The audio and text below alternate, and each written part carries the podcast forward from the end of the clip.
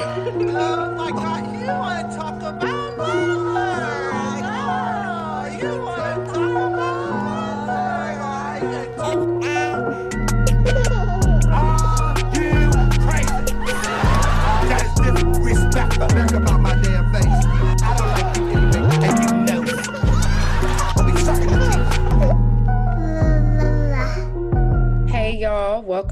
to the dotted line, right? We're continuing the conversation about generational curses. So, you know, I have to have Mr. Kyle Ramsey back with us. I'm so What's happy up, to have what's you back. What's up? What's up? What's up? Yes, yes. I'm super happy to have you back and to continue the conversation. So, last episode, we were talking about generational curses in the aspect of relationships and finances, right? Mhm. So, this episode, I really want to focus on triggers that are caused by generational curses, right?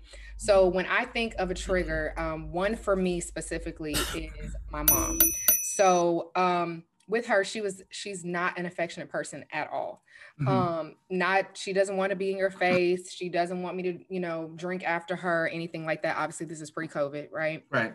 but she just didn't like me in her space and i'm talking about when i lived at home with her right, so when i got into dating relationships right and people want to be in my face i would be like why are you in my face? Like you're in my personal space. Like Mhm. you're too close, you're too this. Like, I just, I need my, you know, five feet, you know what I'm saying? Five to 10 feet, I need that. Right.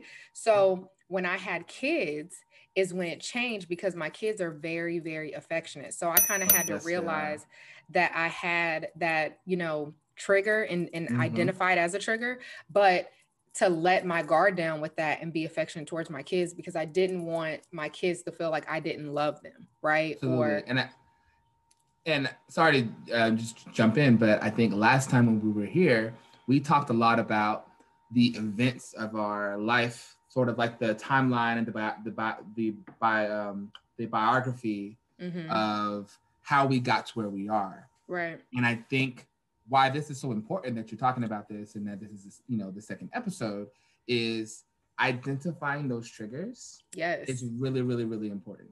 Hello, so- somebody.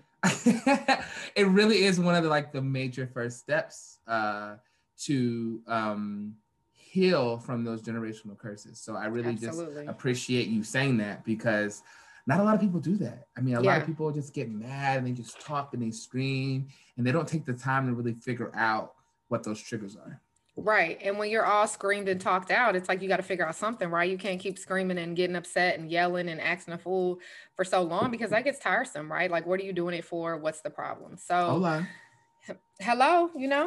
Hola. So, Kyle, I want you to define what you feel like triggers are. And then what is one of your triggers? I think triggers are well. I don't have to. I don't think they are. Um, I was a psych major, so Hmm, that's one of cute. the things that yeah, you know, had a little focus in uh, educational neuroscience. You know, let me go. Yes. Put some respect on that degree. little intellectual flex for you. but uh, triggers are reactions to memories or memories or feelings or situations that you had in your past Mhm. that elicit a negative feeling, which and then in turn elicits a negative reaction. Mhm. So a trigger or sort of, you know, they sort of call it um, this Pavl- this Pavlovian. So uh, Pavlov was this a scientist um, who had the um, the bell effect. So there's this uh, uh, Pavlov had this amazing experiment essentially where the dog learned a behavior Mhm. through another sensory. So whether that sensory was a bell or the sensory was being treated with a, a treat, Mhm. through Pavlo, through Pavlov's experiment, he was able to actually link the the sound of a bell to the idea of getting a treat to elicit the dog's reaction to start drooling in excitement because every Mhm. time he heard that bell, he associated the bell with getting a treat. Mhm. When you remove the treat, this is this is some science talk shit. here. Okay, come on, church. no, but once you remove the treat and you hear the bell, it triggers a reaction. It Mhm. triggers um, something in you innately, whether or not the situation is actually there.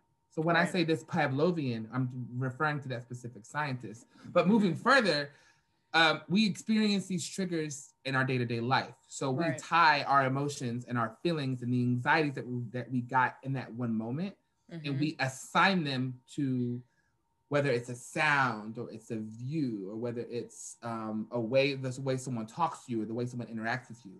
We Mhm. assign those triggers with that trauma or that experience, and we sort of react accordingly, or we, we react the way that we know or we feel is most appropriate because that's what we're used to.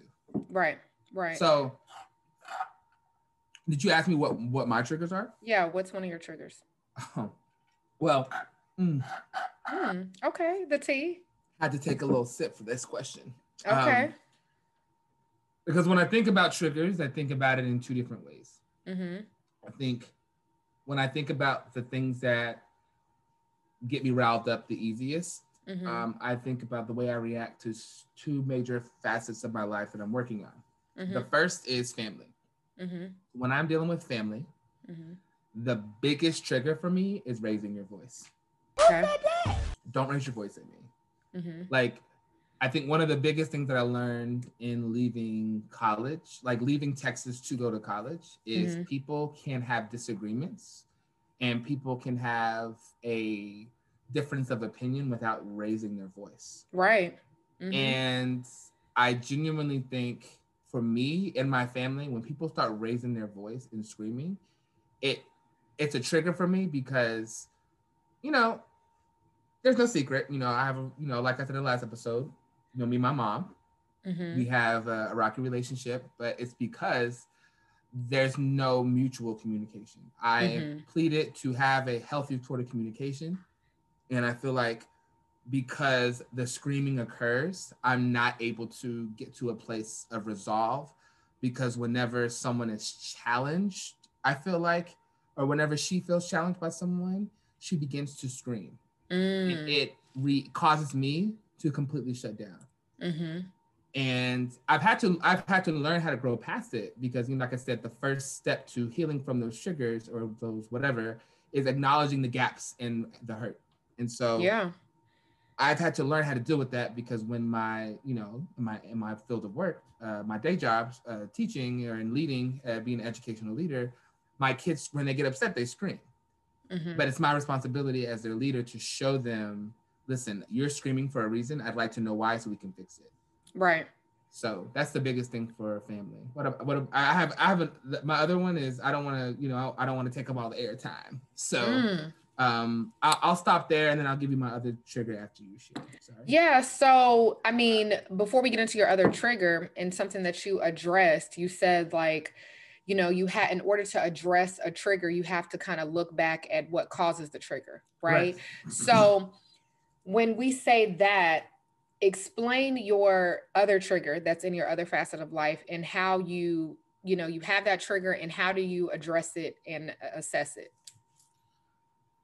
So with my family, uh, I'll start with this one. With my family, when they start to scream, hmm I will say very clearly, you're beginning to scream, and if you if you continue screaming, I'm gonna walk away from the conversation. I'm gonna remove myself from the situation because you screaming is mm, is causing me to be upset, and I need to make it clear that you doing that is upsetting me or it's making me feel some type of way. So I'm gonna Mhm. remove myself. hmm Um, I will go ahead and show the other one. Uh, the other facet is relationships. hmm And when I'm in a relationship, when I sense that there is a lie or an omission of truth, Mm.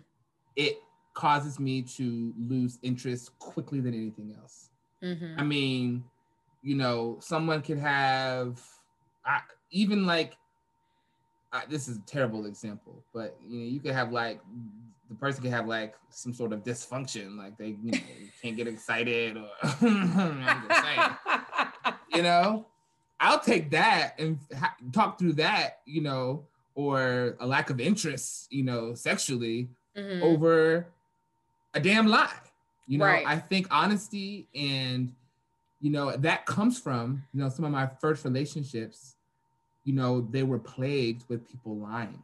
Mm, Like I'm mhm. such an open and honest person. Um, I don't know if you can vouch for, you know, you can let You the are. people know. I, Yeah. I've, I've never held my tongue. I've, Yeah. I've always I I, ch- I challenge directly. You know, it's Mhm. a part of uh, this the, you know, I mean, I've learned that you know I've had to control it, but I've learned when you challenge things directly and you set clear boundaries, people tend to seek to you for your honest opinion. It's honestly Yeah. what makes the world go round. And you know, I Mhm. have to moderate it. Sometimes there's a such thing as too much honesty. Guilty as charged. But my point is, there's no reason to lie. There's no reason Absolutely. to lie. And you know, there's a sort of beauty that comes from complete vulnerability and openness. Yes. And you know, this is literally what makes all the best relationships, and whether it's business or your marriage or anything. If you are telling the truth and you're having an open dialogue, no matter how how bad it is, and no, like what the bad is the bad and the good is the good, you're gonna grow from that Yes. But you know, I'll give you an example. I was talking to this uh, this person, this dude, and when I lived in Columbus, and you know, it it was a it was a sexual thing turned emotional, turned relationship. Mhm. But there was so much like of omit like there was so much omission of truth, and there was always like a lie. Like I didn't get the full truth. But I was so attached to the the moments we had once a week on our, you know, on our, you know, hookup appointment.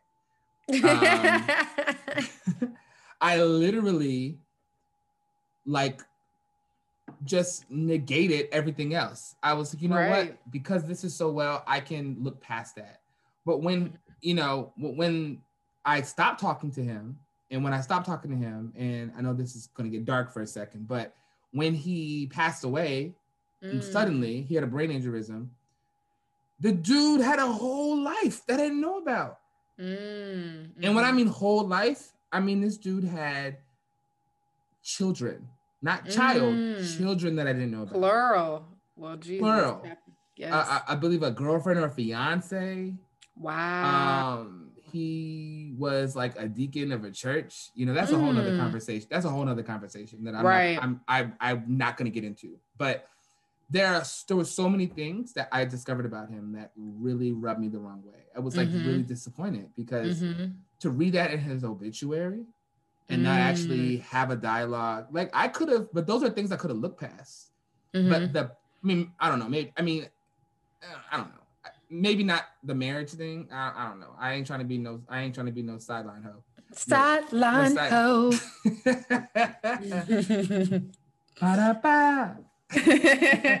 I mean, but I think I, I agree with you with the line. That is a trigger for me. I mm-hmm. dated two of the most, like, I'm going to say, because, you know, after I've, I've seen this meme going around that says, like, if I dated you, you know, before I was 25, it doesn't count. And I Mhm. agree, right? It's like credit, it rolls over. I've been married for eight years, right? And we don't have to talk about it. But I sure will say that there are two exes that I have that when I think Mm. of of growth that I had, I think of these two exes. And one was particularly like my my biological dad, which is very ironic because I wasn't Mhm. raised by him or anything like that. Yeah. And this particular dude lied. When I say Mm. Went to a club, went out drinking, and you know, fill, filling the drink, and I'm like, okay, cool, he's nice, making sure me and my friends get back to the hotel, so on and so forth. Okay, hold on, hold on, hold on. We won't say names, but We're not saying this- names. Uh, we're not saying names, but can. I guess? Can did his name start somewhere in the A through K range? No, it doesn't. No, I know who exactly It's- who you're talking about. No, Oh, it's, wasn't him? not. No, it wasn't him. So, long story short, meet him in a club. That's the wrong place to meet someone. And as time went on and we're talking, dude is telling me he's like a, you know, a radiology tech, so on and so forth. I mean, we'll go so mm. far to text me at night, like, cause he said he worked overnight. Hey, I'm getting ready to go to work. I'll text you when I get off. Then get off, right? And I'm saying that in air quotes. And then would text me, hey, good morning, this, that, and the third lo and behold, dude, this was for two weeks. Dude was like, Hey, I'm gonna come Oh visit you, God. so on and so forth. Dude moved in on me, like came to visit, but moved in like, Hey, I don't have anywhere else to go. Wait a minute, what? What you I thought you was, you know, a radiology tech. Like you got somewhere to go, but you have an employment to go back to, right? If you're a radiology tech, you got money. Hello, somebody, Mm. right? And at the time, I didn't even finish undergrad, right? I had a few college credits. I wasn't doing nothing. So I mean, it, it was, I mean, the lies and the lies and the lies they developed. Mm. And as time went on, like you said, you go and you sit up here and you reminisce on the good times, you reminisce on, you know, the positive times in the relationship and you try to make it work. But it was just like those lies. I mean, they were so flagrant and so I mean they were just so it was like why are you lying? There's no reason for you to lie. So I definitely agree with you on that being a trigger. So talking about boundaries, and I mm. want to say this before I ask you a question. In the black community, because I'm black and I'm, mm-hmm. I'm speaking for, for myself, that usually when you try to set boundaries with an adult, with an elder, right? Mm-hmm. They take it as being disrespectful, right? So that boundary, you're telling somebody, hey, I can't make this commitment. I'm not going to the party because you know I don't fool with so and so. So, you know, so many different examples, right? So, yeah. with that being said, because our community is very, you know, um, true and dear to saying, you know what, you can't tell me how you feel because that's being disrespectful. How do you feel like um what's the most effective way to set boundaries with like your parents, grandparents, things like that, people and families? I'm just really going to say the baby boomers. Yeah, well, I want to be very clear with what I'm about to say. Um, mm-hmm. I've sought out, I've, I've looked into it, I've researched mm-hmm. it, talked to medical professionals, both yes, um, socially and medical medical profession, social professionals and medical professionals, mm-hmm. and this is what they all say: hmm. that mindset that because you are someone's child and because mm-hmm. you even when you're an adult and the notion that disagreeing with your parent is disrespectful is toxic as fuck. Yes. Uh, let me say that again. The say notion it. that your parents tell you, the notion that they tell you you cannot disagree with them because they are your parent is toxic as fuck. Yes, tabernacle. And I'll say it again. Because let me tell you why. When you become an adult and you become your own person and you own things, you know, they might help you. They might help you or they might not help you. But when you are an adult and you are able to take care of yourself, you are able to form and see things that you were not able to see when you were a child. Mm-hmm. And this notion that someone can't challenge you because of a title of your mom or dad it's a way of control and it's not okay. Right. And I think that's one of the things I've always appreciated about my dad is, you know, as an adult, I've all even as a child, I always felt like I could talk to him and he could sense from a sense of understanding. From the moment I came out to him, I knew he was someone I could talk to. Um, and he would listen to me. Right. And he would ask how I feel. Mm-hmm. And I feel like parents who say you can't parents who believe in that want control mm-hmm. and they seek they seek sort of self-serving they, they seek they seek things that serve themselves mm-hmm. and they want to paint themselves in a certain light or they want to have things it's toxic like you can ask any therapist shout out to therapists shout out to yes. uh, mental health professionals mm. because i'm telling you they all say the same thing. People who think that way, anyone, and not even just like parents and grandparents. Mm-hmm. But I mm-hmm. had, you know, I had a, I, I not not an uncle, but like a, a friend of a, a, a guy, a, a, guy I call an uncle who's a friend of, of my family. Mm-hmm. Tell me like, you know, in a, a, wake of, you know, I just lost my grandmother to COVID. Mm, and rest in peace. Yes, rest in peace, Barbara. Um, you are definitely missed. But I, I want to be real. When I was having this conversation and expressing, you know, I was getting passionate on the phone. He was like, "Oh, you cut that out. it's your Uncle Mel. Now you listen to me." I said, "I'm gonna let you finish, but know that I'm not done giving my point yet. So I'm gonna let you finish. Come on. But I'm not 12. Okay. I listen to you, and I'm I'm speaking, and you're cutting me off. Which come is on, Kamala. But that's okay. But come on. No, I'm that's speaking. not my name. I'm, I'm that's, speaking. That's that's, that's what the name. vice president. That's what the vice president oh, said. Ka- Kamala. Kamala. Okay. Kamala. Okay, great. I'm I'm speaking. I'm speaking. You know, you know that was that was low key like a, a, a low key trigger. I thought you were mixing my name with my mother's name, and no. I was like, um, did you not hear me? I say I was not my mom. No. Like, why are you doing that? no, no, definitely not trying to cause yeah. I was like, that's rude, but okay. Yep. But I, I get it now. I get it. Kamala. yes. Yes, vice president. Yes. Okay. Okay. I can laugh now. I'm I'm so done with you. So when I think Yeah. of like, you know, like you said, family, friends of the family, adults, and things like that, Mhm. like they are very firm in saying you're disrespecting them. And like I never thought of it that way as far as it being toxic because I think we're so used to being in toxic situations Mhm. that you know you're strong enough to deal with this right like you you know this is how it is you're going to love somebody through this so on and so forth that you don't realize things like that are toxic right you don't realize that someone telling you as as a grown adult like you didn't pay your dues you pay taxes you do your thing. Hey you're not old enough to disagree with me. And i do feel like that is like now that that you've said that i definitely feel like that's toxic because it's like i'm i'm 33 years old. Like i could say whatever i want to say right? You Like, can.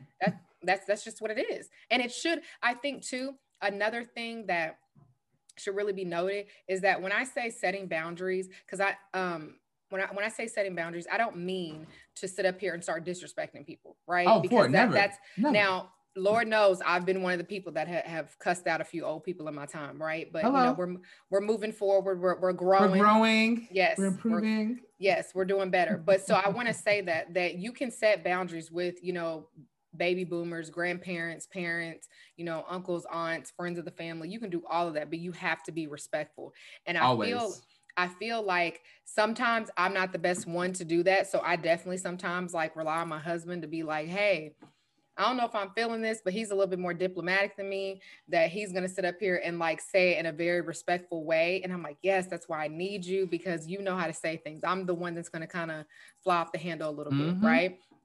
So I definitely think it's important to set those boundaries. So, Kyle, what do you feel like are steps that can be taken to heal from generational curses? So after you've assessed everything, after you've seen everything and and addressed it and you're working with it, you're communicating, telling people, "Hey, if you keep continuing to do this, this is going to, you know, make me leave the room. This is going to make me, you know, exit the conversation." How do you feel like you can heal from that? Heal from triggers. Mhm.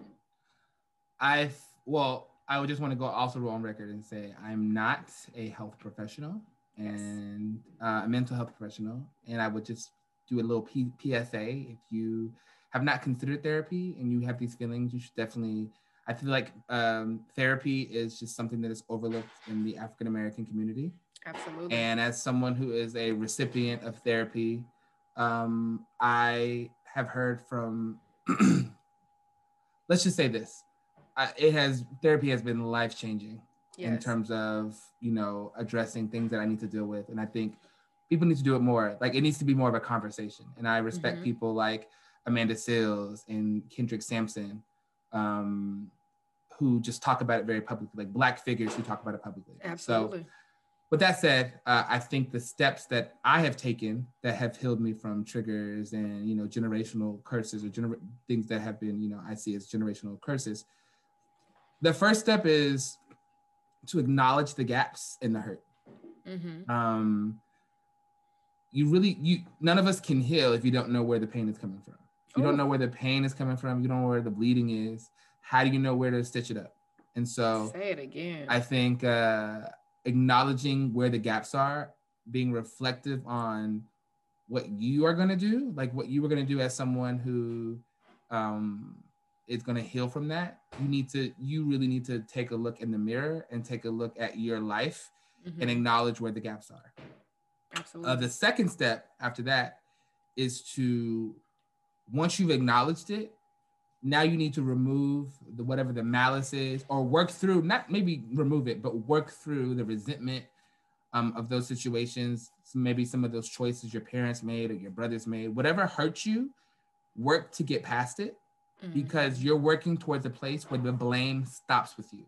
yeah. It might have been going on with your mom, it might have been going on with your grandmother, hmm if it truly is going to be something that you're going to work on and you want to heal from it, it needs to stop with you.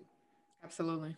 Um, and I feel like this step is so it just hits home because a lot of what my mom says she wants to do, a lot of what my dad says he wants to do, I Mhm. see him acting. And I think that's really why me and my mother aren't really eye to eye because she's saying one thing and doing another. Right. you ask me, you know, I'm just re- revisiting the conversation we had. And this is why I love being so honest because, you know, genuinely, maybe she'll hear this one day. I want her to Yeah. hear this.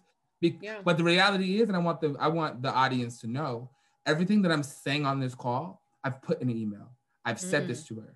Mhm. So I think, you know, to go back to the last question about how you set boundaries, I, I another way is if you know one way is not working, tell whoever you're giving that boundary to, tell them in a different way. yeah, If I know my mom is a screamer, I'm going to send it to her in an email.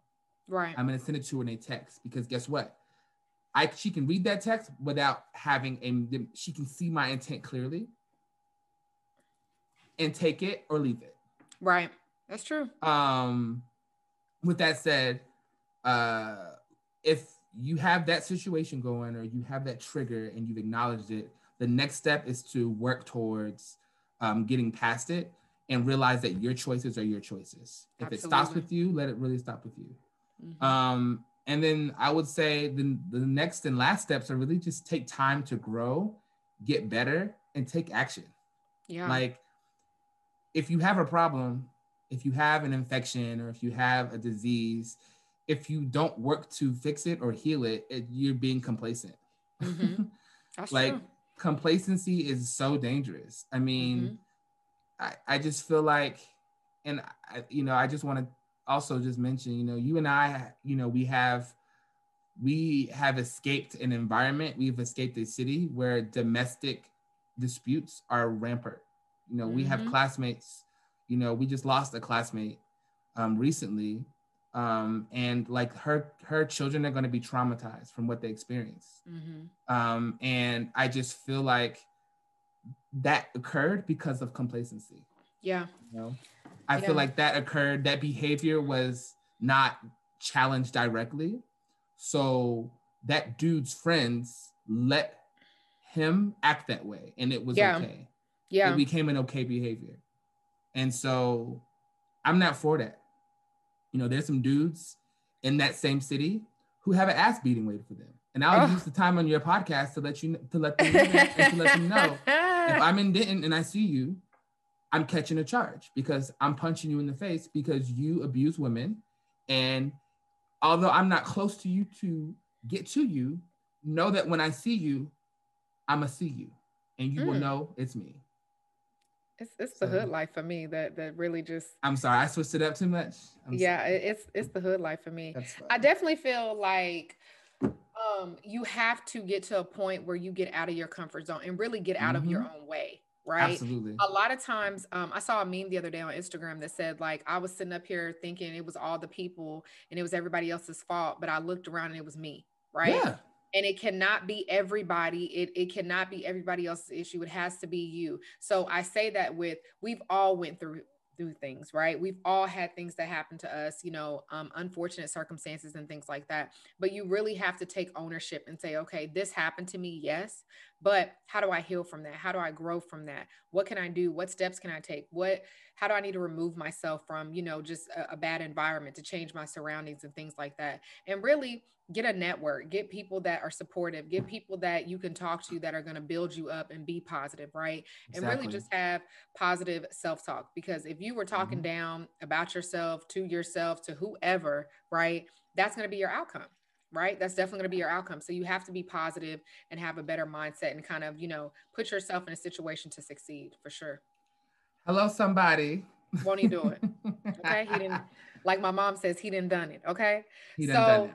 Okay. So, Kyle, I want to thank you so much for coming back to the second episode of the Dotted Line. It's right. already over. it it is, and and I appreciate you being here. I Mm. appreciate you giving your you know your feedback and your expertise because you're so so educated. So we got to go ahead and put some respect on that degree, right? We we definitely have mean, to.